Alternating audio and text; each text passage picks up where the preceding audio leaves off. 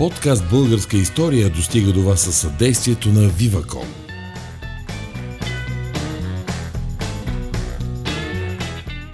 Здравейте, уважаеми слушатели! Отново е понеделник, 9 ноември и е време за поредния епизод на подкаст Българска история. Нашия първи юбилеен епизод, защото вече с официално след този запис ще станем с 10 епизода на подкаст Българска история. И в началото, не просто защото е юбилеен епизода, защото има какво да ви съобщим като някои новости свързани с този, така надявам се, любим ваш подкаст, ще започна именно с тях. На първо място, от тази седмица, от 9 ноември нататък, подкаста вече ще излиза ежеседмично. Тоест всяка седмица в понеделник по традиция ние ще качваме нов епизод от подкаст Българска история. Като тук е важно да отбележа, че някои от епизодите няма да бъдат качвани в YouTube канала на, Българска история.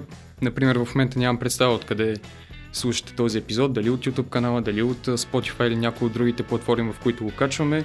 Но това нещо го правим главно с цел епизодите на подкаста да не се застъпват с епизодите на някои от нашите видеопоредици, които по принцип публикуваме в YouTube. Знаете, че в последните една-две седмици възобновихме отново военните видеа и просто много се застъпвате и по принцип YouTube не е платформа създадена за подкаст. Най-вече следете в Spotify развитието на подкаст ни, там ви прикамвам и да се абонирате. Даже вече има един епизод, който беше качен само в Spotify. Така доста интересна тема, свързана с а, османския период в България. Може да го а, чуете и него. Та така, от, от следващата седмица започваме ежедневно, е, ежеседмично да излъчваме подкаста, не само в YouTube, а и в другите платформи. И това е първата новина. А втората новина е, че днешния епизод ще бъде малко по-различен, защото за мое огромно удоволствие в студиото имам двама гости за първи път, не само с един събеседник. Казвам добре дошли на Марио Мишев и на доктор Милен Любенов. Добре завари, Ванка. Здравейте. А сега е да ти да обясня защо сте тук, защо сте двама и за какво ще си говорим днес. Днес ще си говорим за българските конституции. Поводът не е само така факта, че тази тема се появи възкръсна в българското общество, може би за първи път от края на 89-90 година с такава грандиозна сила. А поводът най-вече е книгата, която ние издадохме, Българските конституции, която събира на едно място четирите български конституции, с така необходимите и исторически и конституционални текстове, които хвърлят повече светлина вър- върху всяка от четирите конституции. Точно за това ще си говорим днес, защото наистина темата е, особено през летните месеци, бе изключително популярна. За жалост не винаги се обсъждаше поне по начина по който на нас ни се иска. Това ви го казвам откровено, така като сме си говорили помежду си. И за това решихме, че тази книга е така необходима, но всъщност тук давам думата на Марио Мишев, дори ми е странно да го наричам по този начин с фамилия. С него сме водили какви ли не предавания, често сме в ролята на ко-водещи, но днес, Марио, ти ще бъдеш и ко-водещ и ко-гост, ако съществува да. такава дума. Така че кажи ти защо българските конституции като книга. Ами да, аз действително ще се опитам да бъда кратък, защото доктор Любенов има какво по- повече от мен е интересно да разкаже, но накратко идеята за българските конституции, книгата имам предвид, дойде непосредствено след новината, че е, управляващата партия ГЕРБ има проект за нова конституция, който проект се появи пък за брени дни след изявеното намерение на министър-председателя.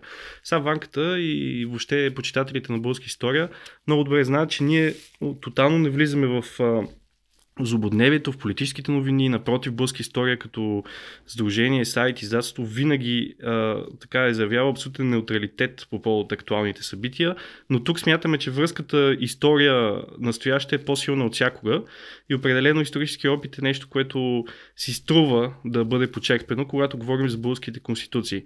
И така всъщност внезапно моята съпруга Мирела даде идеята да направим нещо, без да имахме конкретна идея. Първото нещо, с което аз се сетих, беше да звъна на моят преподавател Милен Любенов, който така в моето студентство в политологията винаги се откроявал за мен като човек, който умее да запалва студентите. Отделно нали, неговата специалност е конституционното право и а, що се отнася до българската традиция в тази сфера.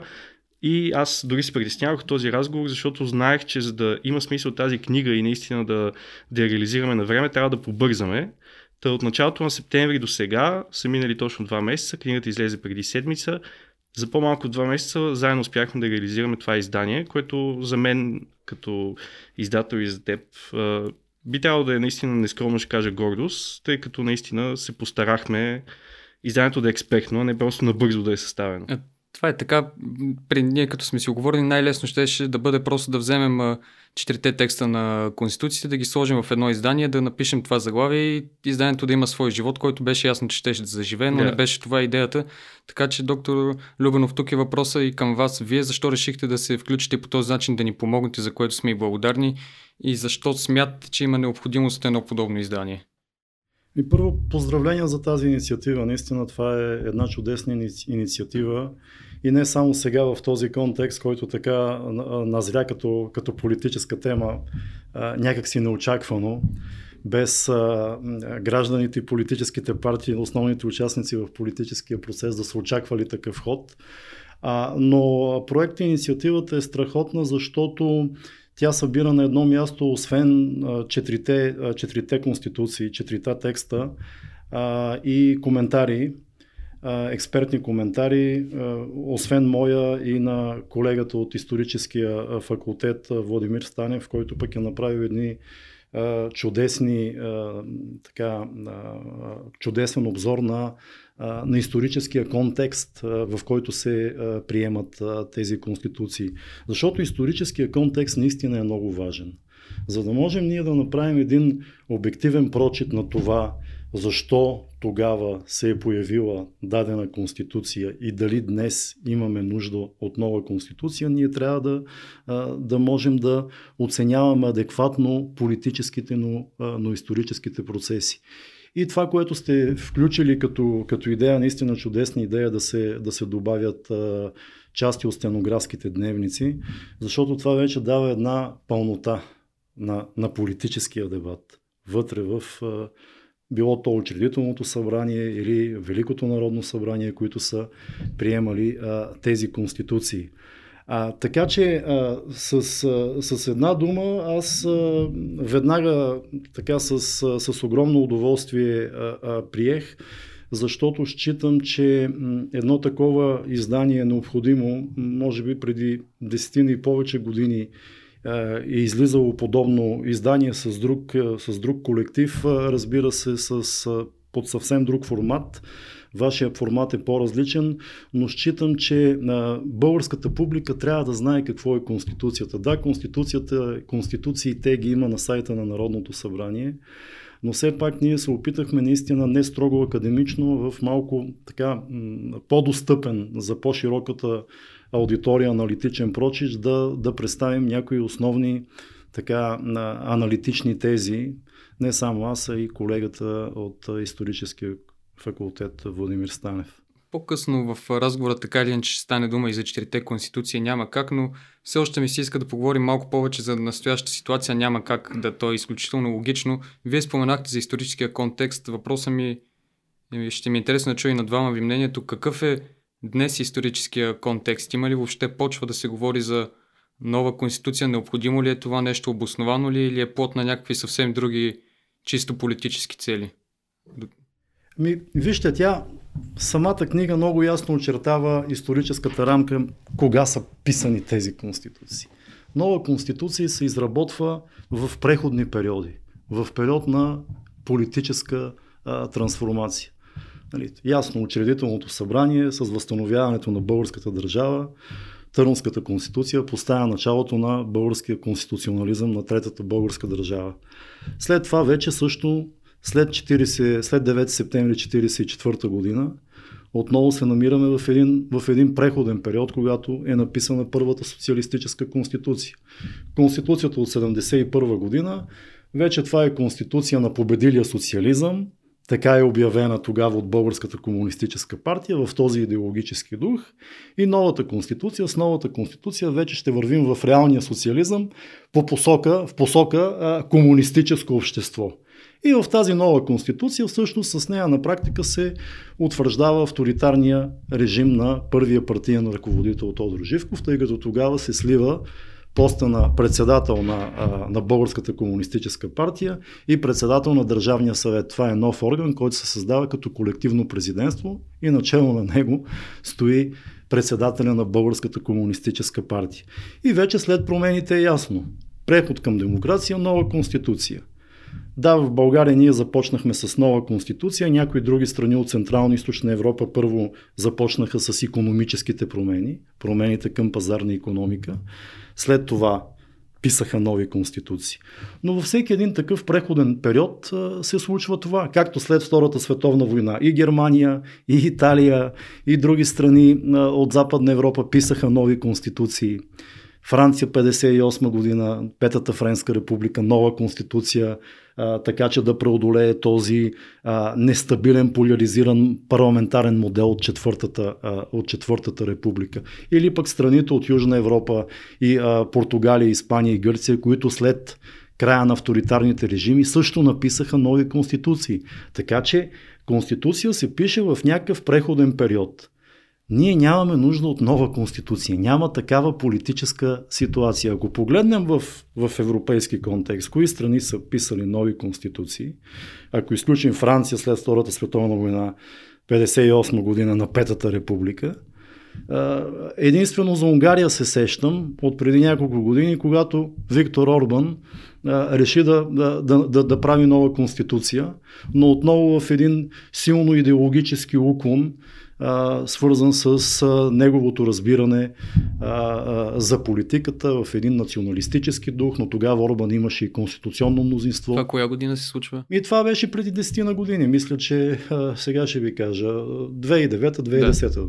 там някъде.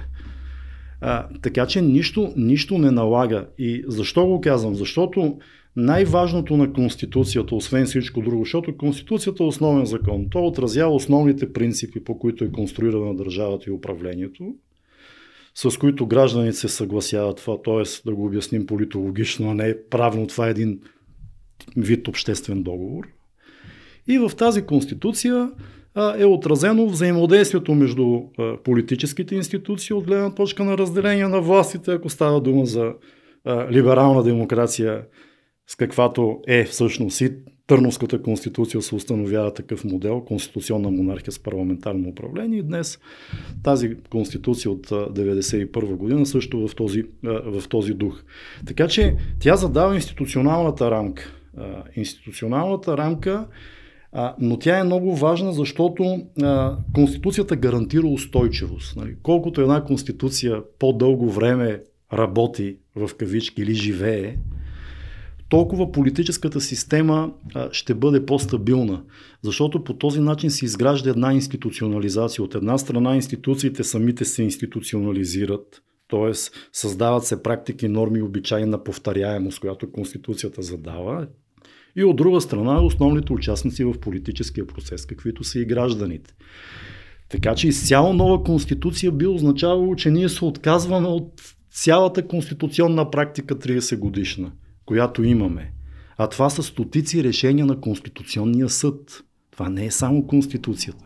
Това са тълкователни решения на Конституционния съд, а, освен а, по текстове свързани а, за обявяване на някои закони за противоконституционни, но това е цяла конституционна практика.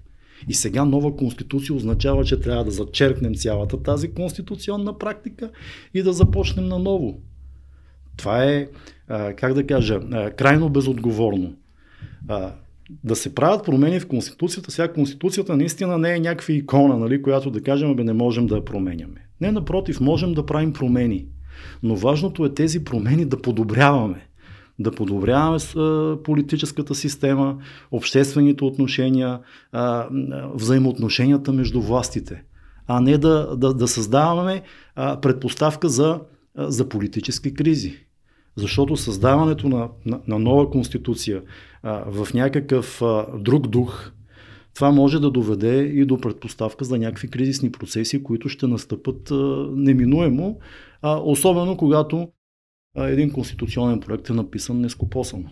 Марио, твоето мнение, все пак ти си и бакалавър по политология, не просто като издател, нали, в крайна да. сметка на, на, на, тази, на това издание. А, аз поделям естествено изцяло мнението на доктор Любенов. Само ще допълня вече съвсем друг аспект на проблема и то, че никъде няма заявено намерение за нова конституция. Нито един а, избирател на партия ГЕХ не е бил информиран, че сдаването за гласа си а, ще, ще, ще гарантира така приемането на нова конституция.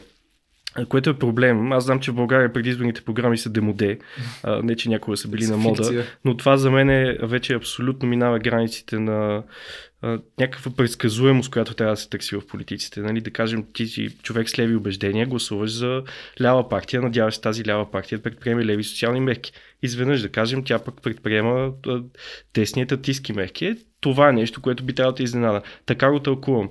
А, и, и смятам, че всеки избирател на, на сегашното мнозинство би трябвало да е много изненадан, ако не е разочарован. Не, тук въобще не опира до оценката лошо или хубаво да има нова конституция, опираме до това, че подобни съдоносни решения не трябва да са изненадващи. А как а, виждате да се какво ще е бъдещето на тези планове? Все пак в момента сме точно в дните, в които мисля, че изтече двумесечния срок, в който трябва да се случи нещо този проект за нова конституция. Така с този въпрос да, да сложим край на настоящето, но това е важно. Интересно ми е вашето мнение. Ще се случи ли нещо или то от началото беше ясно, че това е съвсем друга цел? То от 2 до 5 месеца с този срок и просто трябва да има едно гласуване в, в Народното събрание. Нали, те, сега тази конституция, която а, сформираха, така както са са формирали, че може да, да прави промени, нали, то това, за това беше аргумент на президента да сезира Конституционния съд, защото промени могат да се правят само от Великото народно събрание, вече на внесен проект той не може да се обсъжда, не може да се, да се променя, може само да се гласува и срока е от, 2, от, от 2 до 5 месеца. Вероятно ще, ще бавят. Нали? То това беше идеята за тупане на топката, за да печелят време. Но това, което, което и каза Марио, напълно, а, на, на, напълно, съм, напълно съм съгласен с това, че в действителност това беше супер изненада и за, за, самата, за самата парламентарна група на ГЕРБ. Това на практика беше и причина правосъдния министр след това да, да подаде оставка, защото изведнъж като каже премиера и лидера на партията трябва да се пише нова конституция, аз го искам до понеделник, нали? Вие разбирате ли за какво става дума? Изведнъж какво се случи? Преписаха сегашната конституция на, на, на 90% и даже така подпи, а, преписаха, че някои от старите текстове, включително и за герба, знаете какви да. след това епизоди, какви колажи имаше в Фейсбук, да, преамбюла го махнаха, е, нали, да, да е по-различно, да. нали? те решиха, че преамбюла не е толкова важен, да дайте да го махнат. Да има нали? Промяна се И пак. сложиха накрая правата и свободите на гражданите, нали, някакси, а, а, може би имитирайки американската конституция, ама не американската конституция била за правата, той идва по-късно. Затова е накрая, не че, не, че са решили да започнат, да, да не започват с него. Така че имаше такива моменти, които наистина будят по-скоро от една страна смях, но от друга страна и, и, и гняв, защото все пак това наистина е е върховният закон на, на държавата и изисква много по, много по отговорно отношение. И ние наистина видяхме един проект, който е на практика сегашната конституция с изменени подобрения в кавички, които в последствие Обединените патриоти предложиха, включително и за образователен ценз, което е абсурдно. И ето тази книга, която вие издадохте, показва това. В Търнската конституция, освен съобщо избирателно право, да, разбира се за мъжете, защото тогава такъв е контекст исторически, жените нямат избирателни права, но и там се въвежда и принципа на свободния мандат. И сега ние изведнъж в 21 век говорим от една страна за задължителен мандат, да, да могат да бъдат отзовавани народни представители, както е било в двете социалистически конституции, да въвеждаме някакви образователни цензове, което противоречи на Европейската конвенция за правата на човека човека, която ние сме приели, което противоречи на редица други международни документи.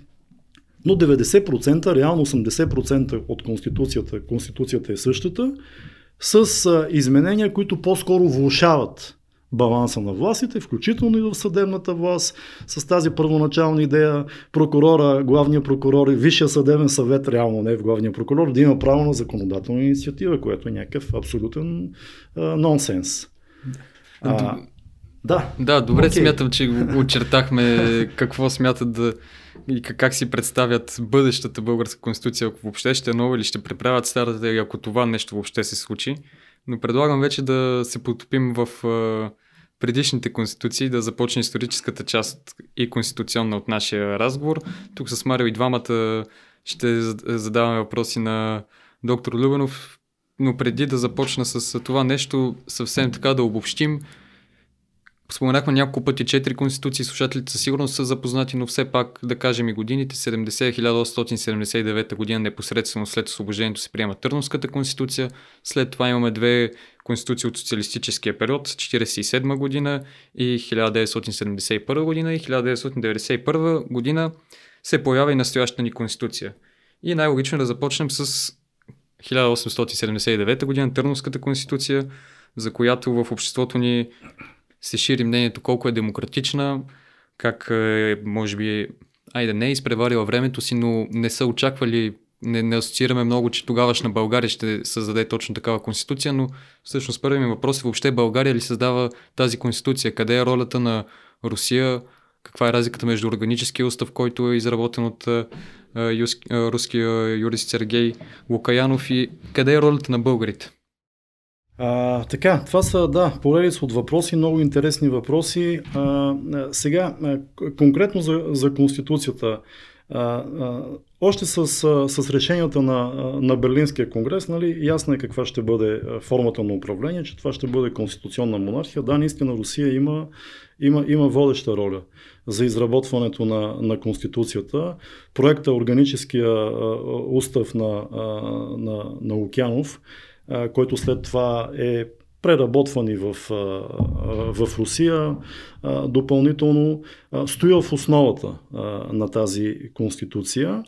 Разбира се, от най-интересно значение за мен е дебата в учредителното събрание между така очертаващите се вече тенденции или течения на, на либерали и консерватори, които поставят началото в последствие на а, първите основи на партийната система, на новата партийна система а, в страната. И ние виждаме там един а, наистина много, много жив, а, много, много интересен а, дебат с, а, с аргументи.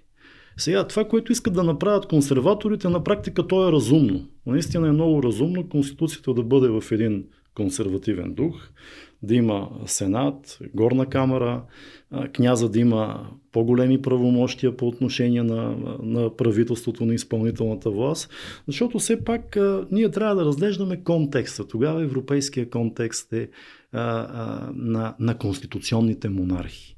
Тоест конституционна монархия означава, че монарха се, неговата власт е ограничена от конституция, но все пак има, а, има съществена роля. Защото понякога не се прави разлика между конституционна и парламентарна монархия. Някои юристи правят.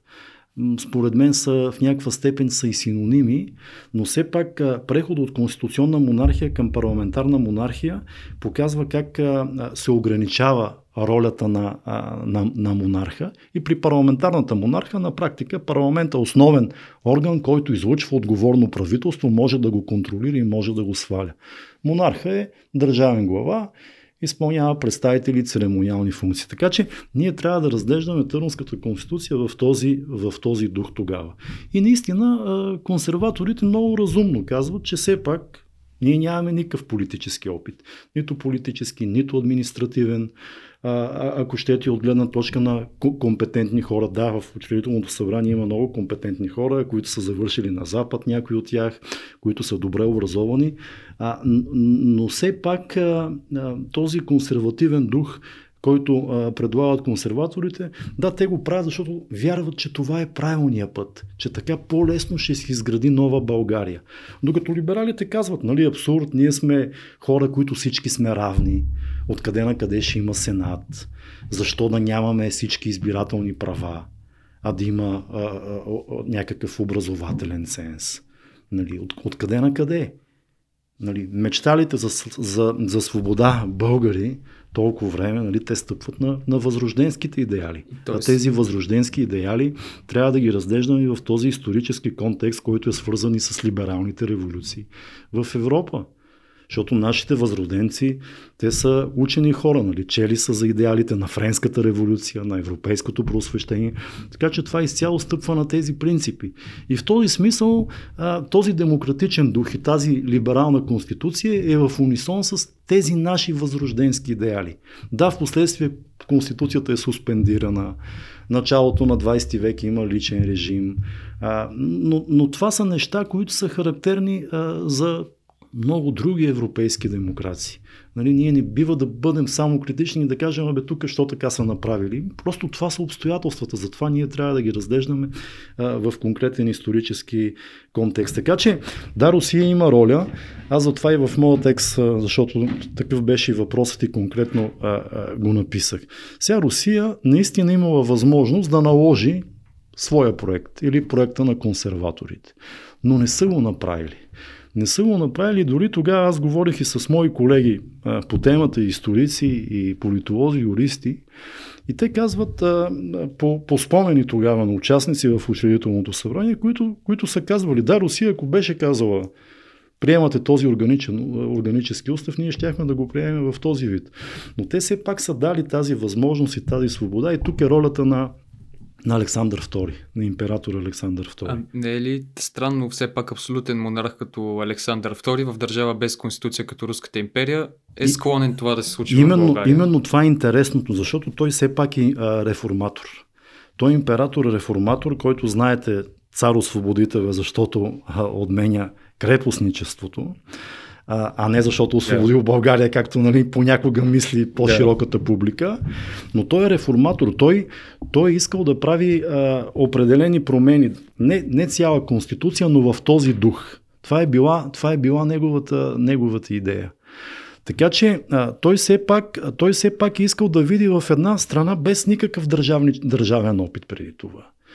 Как една конституция ще работи как ще функционира това ново княжество. И това е било, аз го написах един своеобразен експеримент. Нали. Наистина това е много интересен опит да се проследи и да се види как ще работи това. И ние виждаме пък и как се променя отношението към, към, към България.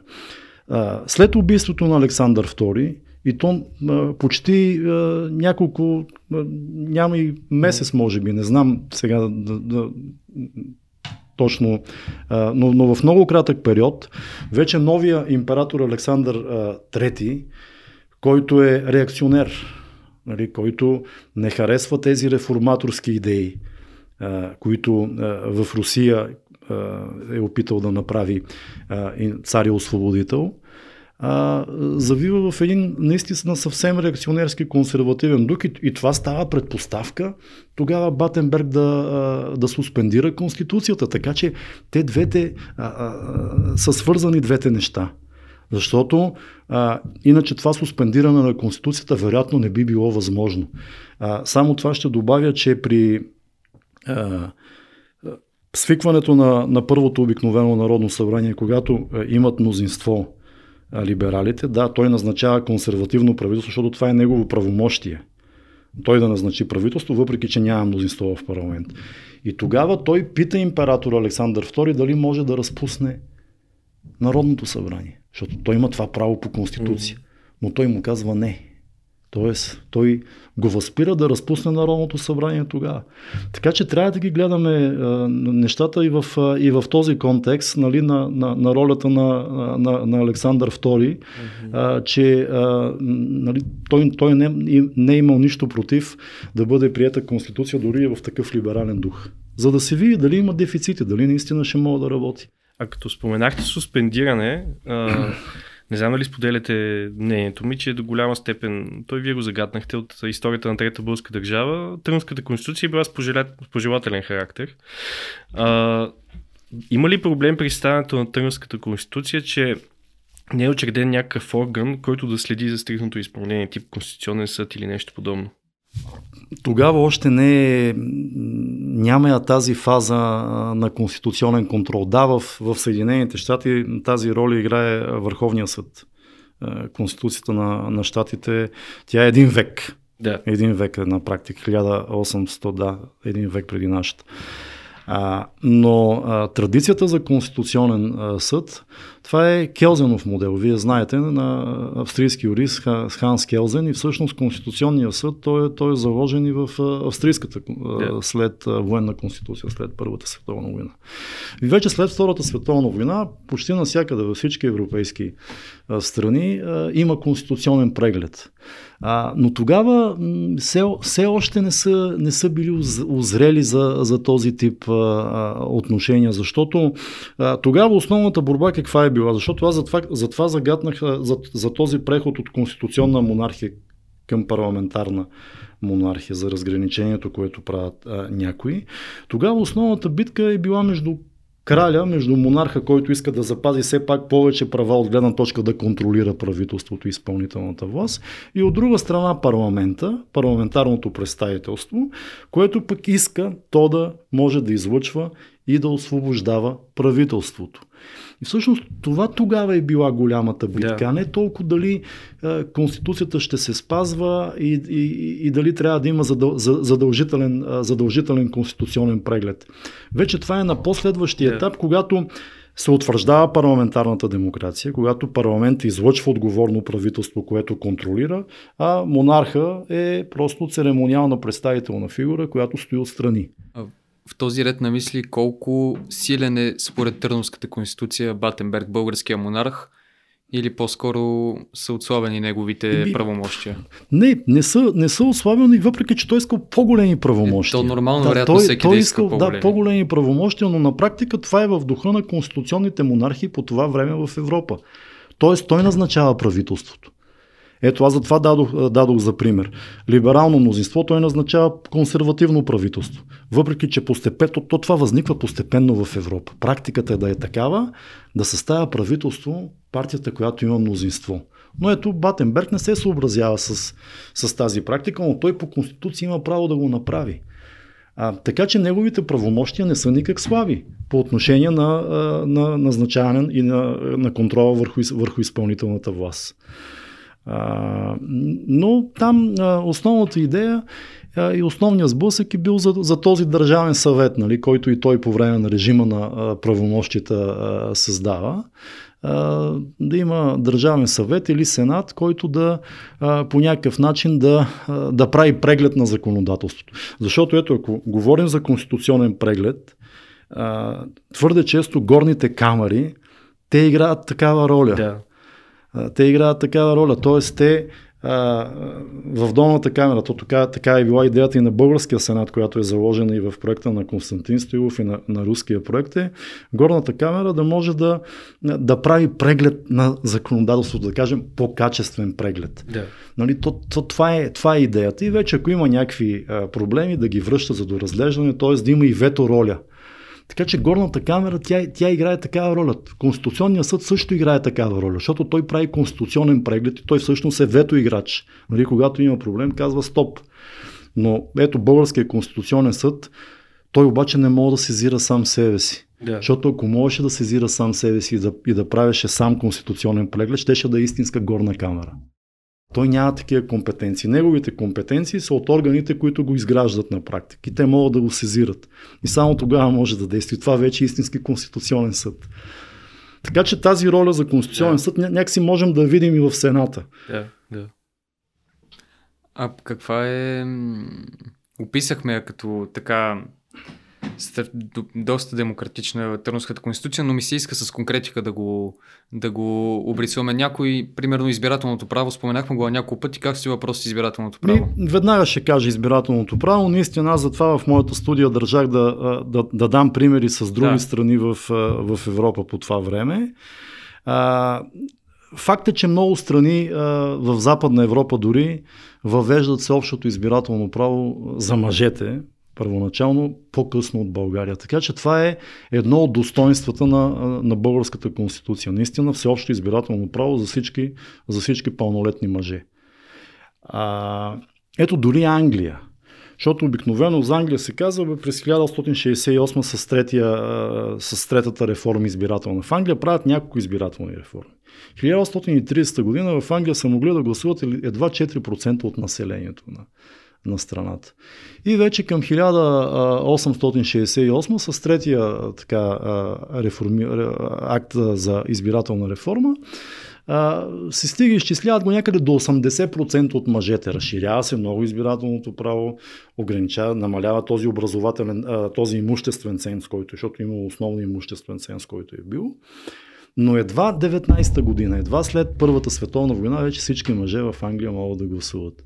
А България го има от България 79. от 79-та година. Така че наистина това е едно по отношение на собствеността също. Нали, собствеността стои в основата на, на либерализма, на либералната демокрация. Виждаме колко добре са описани а, неприкосновеността на, на частната собственост в страната. Така че по отношение на правата и на свободите на гражданите, в този контекст наистина Конституцията е, е, е либерална, можем да я наречем либерална, и затова, затова всъщност я наричам и либерална на практика. Вашия колега доктор Станев беше така написал едно интересно изречение и ми, искам да ви попитам и вас какво мислите. Можем ли да кажем, че с Търновската конституция в България се въвежда демокрацията, но много, много ги няма демократите, които да я спазват? Еми, това е въпроси на, на общество, на, Това на е политическа идеята, култура. да. Нали? Някакси а, а, абсолютно, абсолютно така е. Защото, вижте, тя какво е Конституцията? Значи, за да има тя трябва да отговаря на, на, на как да кажа, на обществената, на обществената структура, на обществото, на политическата култура. И там, където има припокриване между култура и структура, там политическата система и политическите отношения функционират хармонично. Когато обаче има дисбаланси, т.е. политическа култура, която не отговаря на, на, на тези демократични Не, стандарти. И по естествен път, в крайна сметка, там. стигна от обществото Точно така. Там, там, да, Нашето общество. Точно така. В Западна Европа това е много дълъг и еволюционен път. Нали, ние, да, ние имаме модели, които да следваме от Белгийската конституция, от а, Сръбския устав, от Румънската конституция. Преди това нали, има, има конституционна практика. Но, но западният конституционализъм той се развива еволюционно и това натрупване вече води до, а, до до чувствителност от страна на гражданите, до политическа активност, до определен тип политическа култура, която съответства. Така, така че, да, това го има винаги. Това можем да го видим а, дори и днес. А, дори и днес. Ето, българския политически елит, нали, ако погледнем а, състава на а, сегашния ни парламент, Еми там преди няколко дни имаше една статистика. Прочетох, има 27 юристи. Мисля, че е тези рекорд два- това те- нещо. Толкова малко. И антирекорд, както стана Да. известна тази дума. Но, но, По-скоро, да. А като си представим какви юристи имаше преди това в предишните легислатури, да, не само 90-те години, но и в началото на това хилядолетие, нали, професори от Софийския университет, качествени юристи, експерти. Виждаме как има като че ли една ерозия на, на, на, на българския политически елит. По-скоро има регрес. А, така че абсолютно колегата Станев а, а, съгласен съм. Съгласен съм, че а, трябва да се извърви да се извърви много дълъг път. Но това не е само в България, това може да го видим във Франция. Ето една, една Франция. Пет републики. Революция, реставрация, пак революция, империя. Нали? След Великата Френска революция. Колко режими са се сменили. И причините за това са, че има обществена поляризация, няма консенсус по това какъв да бъде характера на политическата система. Така че това можем да го видим, да го видим на, много, на много места. Ето, например, защото стана дума за конституция в този контекст през 1860 година, след обединението на Италия, пишат тяхната тогава първа конституция, когато се създава конституционна монархия. И тогава излиза един от депутатите в учредителното събрание и им казва, колеги, ние направихме по-лесното. Създадохме Италия, създадохме конституция, сега обаче трябва да създадем италианците. да създадем италианския народ. Защото то не е единна нация все още, нали? Та много градства, княжества Да. и така нататък, субкултури, различни север, юг. Така че абсолютно нещата са, нещата са еволюционни. Затова е много важно ние да пазим тази традиция, да стъпваме на това, което е, защото стъпвайки на, на това, кое, което е на този опит, на тази конституция, на тази 30 годишна конституционна практика, ние само можем да над- над- надграждаме, а не да разрушаваме с някакъв проект, който е същия на практика, но в развален вид. Нали? Това е политически абсурд, който просто не си заслужава вече, вече да коментираме. Мисля, че мога да се хвана за последните ви думи и такъв много добър мост и преход да направим към следващите конституции, защото именно с тях се скъсва с, в крайна сметка, демократичната традиция и опита, който се е натрупал все пак за тези години от освобождението до 1944 година, но ми се иска като че ли да ги разгледаме съпоставяйки двете конституции от, от 47 и от 71 година, не да отделим чак толкова внимание на всяка една по-отделно, да видим какво се различават, защото предполагам за голяма част от слушателите, лично и аз дори си изнадах като се подготвях за този разговор, малко като че ли очакваме да, доста да си приличи и дори се чудим защо е необходима тази конституция от 71 година. Не е ли тази от 47 категорично ясно заявила по какъв път поема вече Народна република България или нещата не стоят точно така и защо се появява 47 при положение, че всички знаем 9 септември след него коя година следва? 44-та. Къде... Защо се появява 47 ли? Да, защо, примерно, звучи логично 9 септември идва и айде на 15 септември да започваме с новата конституция, примерно. Ами защото, защото все още не е ясно. Все пак тези страни са, са, са окупирани. Има, има окупационен режим, който не е само от, от Съветския съюз. Все пак страните победителки тогава още не, още не са подписани мирните договори. Така че това е един преходен период. Но е ясно, но е ясно едно. Аз затова в моята студия го написах като, като цитат на, на Мило Ванджилас, който е бил член на Сръбската комунистическа партия, съратник на Сталин, след това се отказва, нали, вижда колко са грешни идеите, нали, критикува Сталин и така нататък.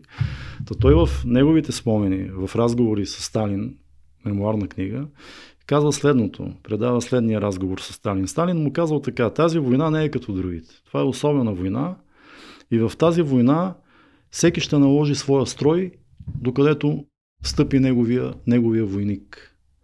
Така че Сталин още от тогава е бил с тази идея. Ясно е, че е, вървят договорки, знаете е, споразуменията между победителите за сфери на влияние и така нататък. Но кога вече режима настъпва и кога се пристъпва към, вече към приемане на тази конституция, ами това е след като е, България подписва мирните договори включително и с Съединените щати. И това вече отваря вратата за, и за, за репресиите, и за убийството. То става няколко, няколко часа. Аз затова съм го написал, защото това е важен момент. убийството на, на Никола Петков, защото то става единствената опозиция. Защото те са антифашистска коалиция, Отечествения фронт. Нали, там са и земеделците но, но те, те не са знаели какво ще стане нали, напълно. Окей, ще направим република, но надявали те се, може са надявали да, да запазят по някакъв начин парламентарната демокрация. А, но ние виждаме, че тогава а, каква е била стратегията и това го има навсякъде във всички страни от източна Европа, които след това стават част от източния блок. Комунистите, комунистите навсякъде са малки партии. Аз затова давам примери не случайно с членските маси, за да се види. Само в Чехословакия. Но в Чехословакия има голяма работническа класа, защото тя е много индустриализирана. Бохемия е една от най-индустриалните райони в Европа по това време. Така че те имат под работническа класа. В България няма, защото 80% от хората живеят на село, аграрна економика, земеделска, земеделска класа. Земеделската партия е най-силна. Yeah. Но тогава те настояват на две неща. Контрол върху правосъдното министерство и а, Министерството на вътрешните работи. За комунистите. За комунистите. Насякъде, не само в България, във всички други страни. Правосъдно министерство заради трибуналите, които ще се правят насякъде, а, заради участието в, а, в уста и а, вътрешното министерство, за да могат да започна контрол върху силовите структури и върху репресиите. Те са искали контрол върху Министерството на отбраната, на армията тогава, но Дамян Велчев все пак е бил много силна фигура. И виждаме как постепенно Дамян Велчев го а, изтласква. Той отива в Швейцария като пълномощен след това. Представи остава в Швейцария, той не се връща на, на практика. А, така че а, бавно и постепенно се завзема властта, затова са тези две години. И вече то е ясно, нали, с тази конституция. Да, тя затова е написана в такъв дух. Значи там, ако четете вие думата социализъм, на много малко места ще откриете. Е много да, странно, вероятно. Много, да, те, те казват а, народно възстание, нали, описват го, нали. Но тя не е в идеологически дух. Може ли да кажем, че по-внимателно са пипали с този булеварден израз да ами, изпол... или са писали, да го кажем. Да, защото все пак, как да кажа, все още да не дразниме западняците, да. нали? Все пак, че тук се прави нещо в тия страни, което те, те вече са били наясно. Ние знаеме дългата стенограма на, на Джордж Кенан, посланника тогава на американския посланник в Москва, от кога е, нали, че те са били наясно, че започва студената война и че трябва да разчитат на тази теория на, на, на сдържането. Но а, не е в този идеологически дух. Но това е нарочно. Това е нарочно а, направено. Все пак трябва да разглеждаме този контекст тогава след военен. А факта, че има опозиция в лицето на Никола Петковистите, макар той да е екзекутиран, да, те допринесло тогава... ли за това Конституцията да бъде поне малко либерализирана спрямо? Не, не, те, те той той е арестуван. Вие виждате да. по време на дебатите Георги Димитров какви закани а, сипе. А, Конституцията, тя на практика а, подготвя почвата за, за, за тоталитарната власт. За, но, но вече Конституцията от 71-а тя е изцяло идеологическа. Тоест, ако трябва да ги сравняваме, да. ако трябва да се прави контент анализ, да Думата социализъм и комунизъм пребройте колко пъти има в тази конституция. Аз мислех да ги броя, но то може да, го, да се пусне да се преброи, да се видят колко думи са. Това показва, че, че е изцяло идеологически. Там вече се утвърждава а, личния режим на, на Живков на практика. Всъщност ръководната роля на Комунистическата партия, кога се появява официално черно-бял в Конституцията? Тя, тя, на, тя се появява 71 година. Това също е вече. е интересно но, да се каже. но преди това, да, преди това, разбира се, режима пак е тоталитарен, защото все пак това си най-мракобесните години, така да ги наречем до сталинистските години, до 56-та периода на Вълко Червенков, преди това екзекуциите и така нататък. Но, но това е разликата. Тази конституция от 71-та, тя изцяло вече е в идеологически дух. И разчита изцяло на а, така наречения демократичен централизъм. Тя е изградена изцяло на демократичния централизъм, както, както са изградени комунистическите партии. Какво означава демократичен социализъм? А, низово вземане на решения по места, привидно демократично, но всеки един по-горен орган може да отменя решенията на по-долните органи. Това е демократичен а, централизъм. И това го има както като структура при комунистическите партии, така и в държавната структура. И имаме на практика сливане на, сливане на партия на държавата. Това е и а, се акцентира върху единението на властта единението. То затова, затова такъв и термин. Единство, единение на властта. Нали? А частната това собствен... е... собственост как се разглежда, особено в първата, в Димитровската Еми, това е интересно. Да, това също е едно от, едно от, едно, една от разликите. Че вече в Конституцията от 71 година не се говори за частна собственост, говори се за лична собственост. Лична собственост, ето ти притежаваш автомобил, ще си го купиш от Кореком, но не се, частна собственост изчезва като дума. В а, Димитровската конституция все още го има. Нали, държавна собственост, обществена собственост. Подготвя се. Другото, което е общото, е социално-економическия модел. Вие виждате в двете конституции колко много се набляга на етатизма, на економическия етатизъм. Това е на съветския модел всъщност. Така че в двете конституции много, много силно са развити тези части. Даже те някакси като че ли преобладават. Но може да кажем, че първата като че ли е преходен, преходна стъпка към вече към Живковата, Живковската конституция, която пак естествено регламентира тоталитарната същност на държавата, но все пак с един Мине, тя винаги, тя, език. тя винаги е разглеждана да, като, като преходна. Те дори и тогава а, са, са я разглеждали а, по този начин. Че един ден ще се премине към, към нещо друго и ще се направи. Той, Живков, при Живков тази идея се заражда доста по-рано. Разбира се, той това го е съгласувал, той това го е коментирал и, и го реализира вече, когато той самия се чувства достатъчен, достатъчно сигурен на, на своя пост. И тогава вече се стига до, а, до, този, до този идеологически вариант, който виждаме. Да, аз имам въпрос относно измененията на а, Конституцията при социализма.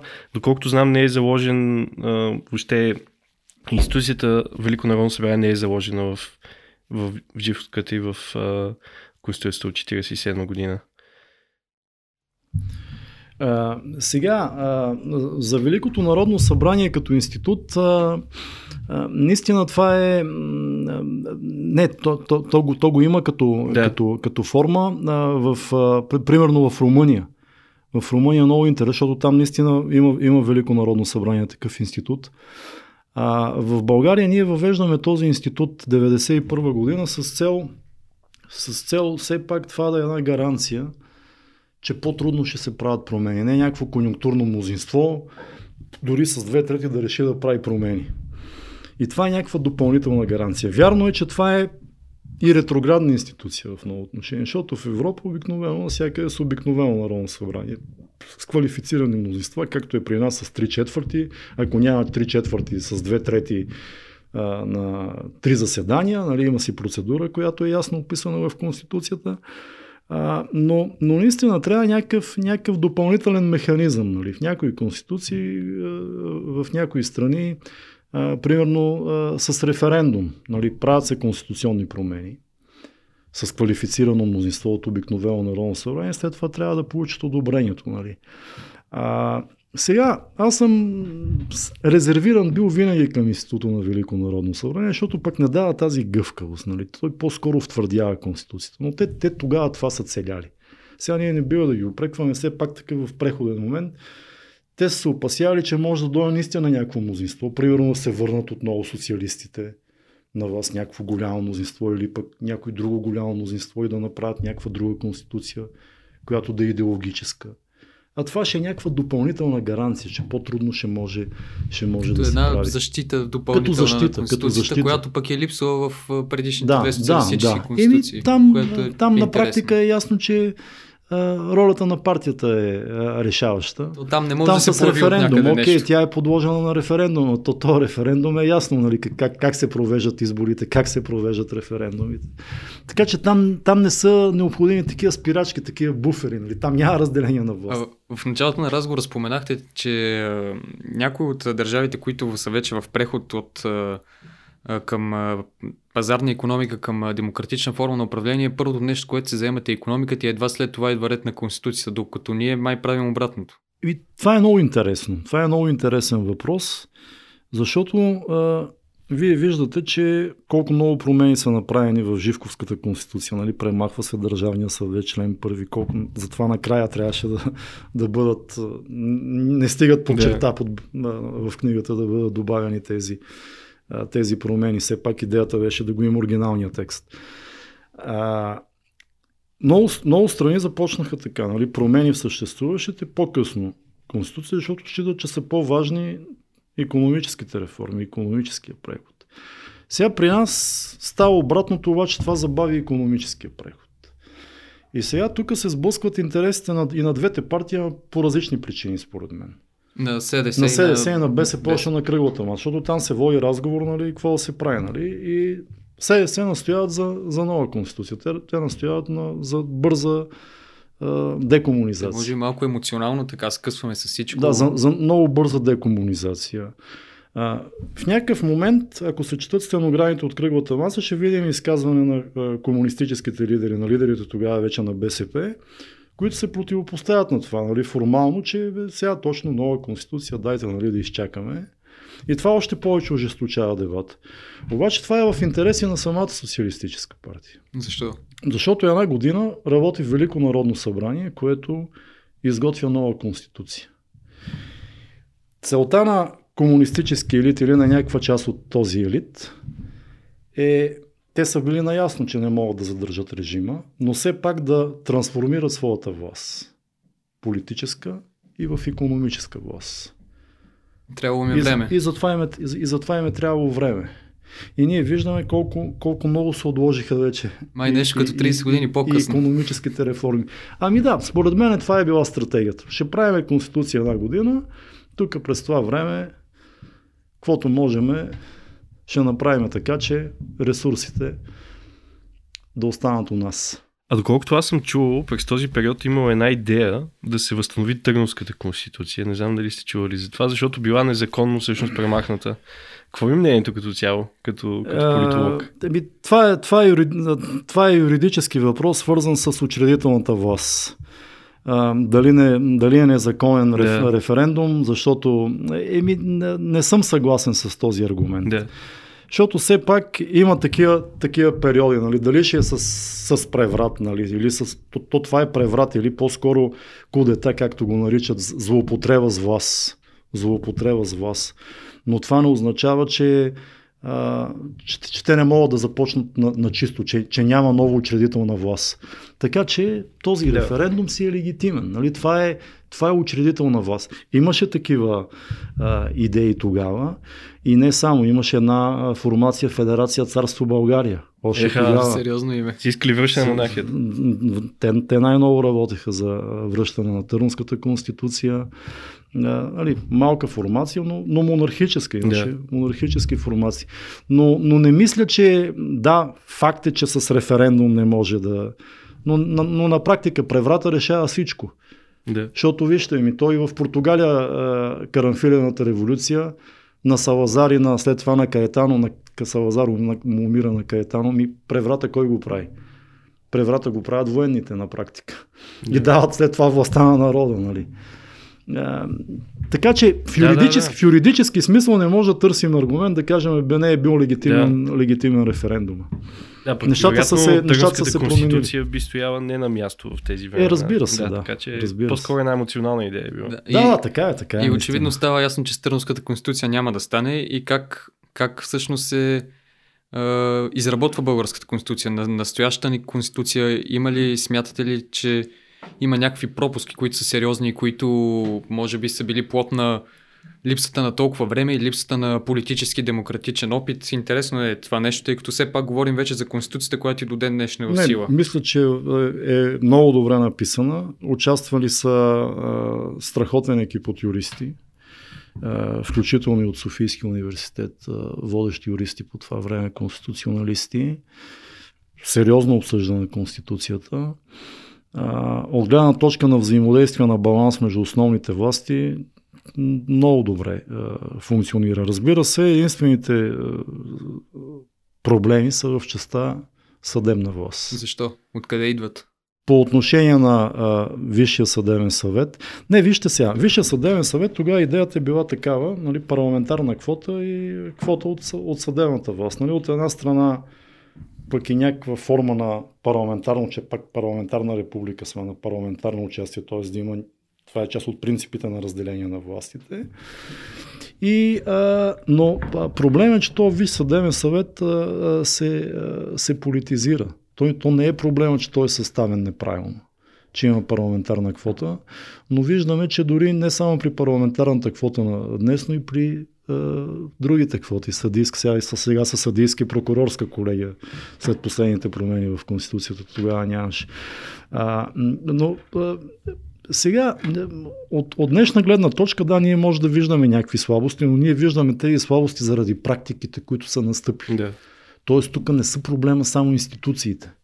Тук са проблема хората, които заемат тези институции, защото институциите все пак са те не са някакви абстрактни категории, те се персонифицират от някакви хора. Нали? Хората, хората задвижват тези институции. И когато попадат на тези, в тези институции хора, които не отговарят на тези условия, които са записани в Конституцията за високи морални, професионални, нравствени качества, се получава това.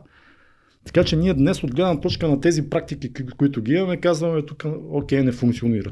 А, да, по отношение на властта на главния прокурор, ние можем да видим, че наистина се а, спазва социалистическия модел. Да, тогава е избирам от Народното събрание, де-факто от партията, нали? Да. Тоест и това но- сме си го привнесли но, в но, но на сегашната. практика а, там също то отговаря, има върховен надзор за законност и методически указания на по-долните прокурори. Тоест той може да отменя а, актовете на всички по-долни прокурори. Да. Така че ние този модел сме, сме го запазили. Ето това е големия проблем днес. А Нали, според това вас трябва да се- съзнателно, съзнателно премахне. или е пропуск това да е запазено като модел? Ми, това, това не мога да, да, да преценя дали, дали е съзнателно. А, защото наистина те са гледали, те са гледали все пак някакви, някакви баланси. И затова да го избира Висшия съдебен съвет, президента вече с указ може да го върне един път, т.е. това е вето роля. Тоест, нашата цялата конституция е, е, е, е замислена в този а, принцип на американската конституция checks and balances, т.е. власт, власт възпира, нали? И това можем да го видим и в работата и на Висшия съдебен съвет. Ето и в ролята на президента в тази процедура при назначаването на тримата големи. Така че не мога да преценя дали, дали тогава е замислено по някакъв начин, защото това на кой ще послужи. Да. Сега може да служи на едни, утре да служи на други. Така е, Нали, не мога да преценя, че някой тогава е решил, че Може би с времето си е видял тези, как да, да се възползват от съответните да, така е, така е. възможности, които им дава основния закон. Абсолютно. Той, покойния а, главен прокурор Иван Татарчев, той първи го беше осъзнал с прословутата си реплика над мен е Бог. Нали, че да. той няма, няма друг контрол на практика да. над, а, на, над него. Така че това е. Иначе има някакви неща, да, които така отразяват тогава, аз затова съм ги а, споменал, а, отразяват конюнктурата, защото всяка една конституция по някакъв начин влиза и някакъв конюнктурен момент. Ето, например, за така наречената уседналост, кой може да е кандидат за президент. Да. Нали, пет години да е живял в страната. Нали, това е ясно, че ето, той, е тогава хора, които са участвали. 99-2000 година да. става още по-актуално да, това нещо. още по-актуално и тогава имаше решение на Конституционния съд по този въпрос заради Симеон Сакско-Бургоцки, български гражданин по рождение заради Андрей Луканов, който е съветски гражданин, но едното е било в интерес на всички заради царя или повече на БСП, не знам, другото пък на, на СДС може би, които са казали, бе дайте тук нали, по рождение, пък да не вземе пък вие да доминирате Луканов сега да става президент, нали. Така че такъв, такива конъюнктурни моменти, такива сметки сигурно ги има. Те се водят а, като разговори между двете партии, защото да. все пак за да се гласува тази конституция трябва мнозинство, нали? Квалифицирано. Така или иначе, вече вървим и към края на разговора и ми се иска да ви питам и двамата. Обществото ни днес в последните месеци говори за българската конституция, това е факт. Поради каква причина обсъдихме го, всеки може сам да си направи мнението, доколко е градивно също, но иска ми се да чуя вашето мнение за какво ви се иска да говори обществото, като става въпрос за Конституцията, какво да се запомни и как да се получи един градивен диалог, ако въобще това нещо е необходимо. Как да не пропилеем тази енергия? Е, вижте, Конституцията, тя не е лекарство. Нали? Конституцията няма да ни разреши или нова конституция, или конституционни, няма да разреши проблемите с корупцията в страната. Няма да разреши здравните проблеми. Проблемите през здравната система, които имаме. А, няма да ни направи по-богати. Тоест, а, всичко това зависи от практиките, от всички нас, от нашето политическо участие. Конституцията е един основен закон, който, който задава правилата на политическо участие и на, на, на, на взаимодействие а, между институциите. Но е много важно тя да има плътност.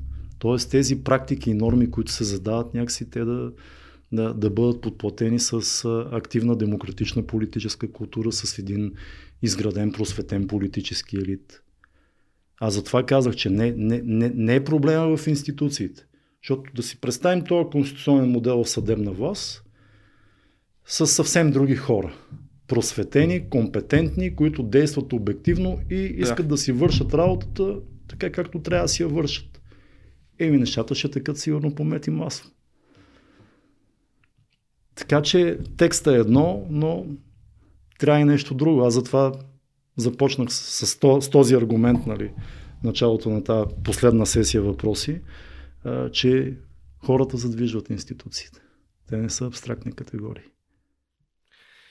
За мен пък темата за Конституцията не би трябвало да стои на дневен ред в момента, а, поради факта, че Конституцията често за игравка за политици. Аз сега сетих, докато си говорихме, когато започнахте първо да се вълнувам от политика, бях 9 клас, 2009 година парламентарните избори.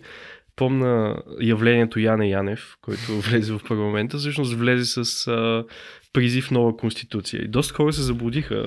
Подзаблудиха имам предвид, че той влезе и след това повече никой не чу за него и нямаше следващ мандат. Т.е. той няма някаква трайна електорална маса а по-скоро с популизма си ги е завлякал хората. А, тук виждаме същото никакво намерение за градивност по отношение на Конституцията, по-скоро за така едно временно решение на политическа криза, което безотговорно, както смятам, че изразиха мнение до момента. А, искам повече да се говори за реалните проблеми на обществото, за економика, за спада на чуждите а, инвестиции в България, което според мен винаги ще бъде най-добрият критерий дали държавата е в добро състояние или не.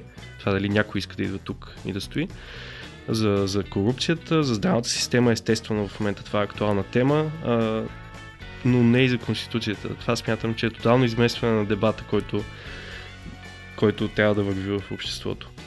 Благодаря ви. и се надявам и с този разговор и с книгата да сме вкарали някаква доза нормалност в този дебат и ми се иска книгата да достигне до повече хора, не толкова защото е наше издание, даже не заради това, заради факта, че вътре всичко е написано безпристрастно и човек може да си направи едно добро заключение за този конституционен опит, който все пак имаме и от който някъде зависи какво ще бъде бъдещето в тази сфера. Беше удоволствие за мен този разговор. Надявам се и за вас да е било интересно, уважаеми слушатели. Вече разбрахте, че отново може да се чуем, ще се чуем следващата седмица и ви призвавам да се абонирате и в Spotify, защото там е абсолютното царство на нашия подкаст. Благодаря ви и до следващия път.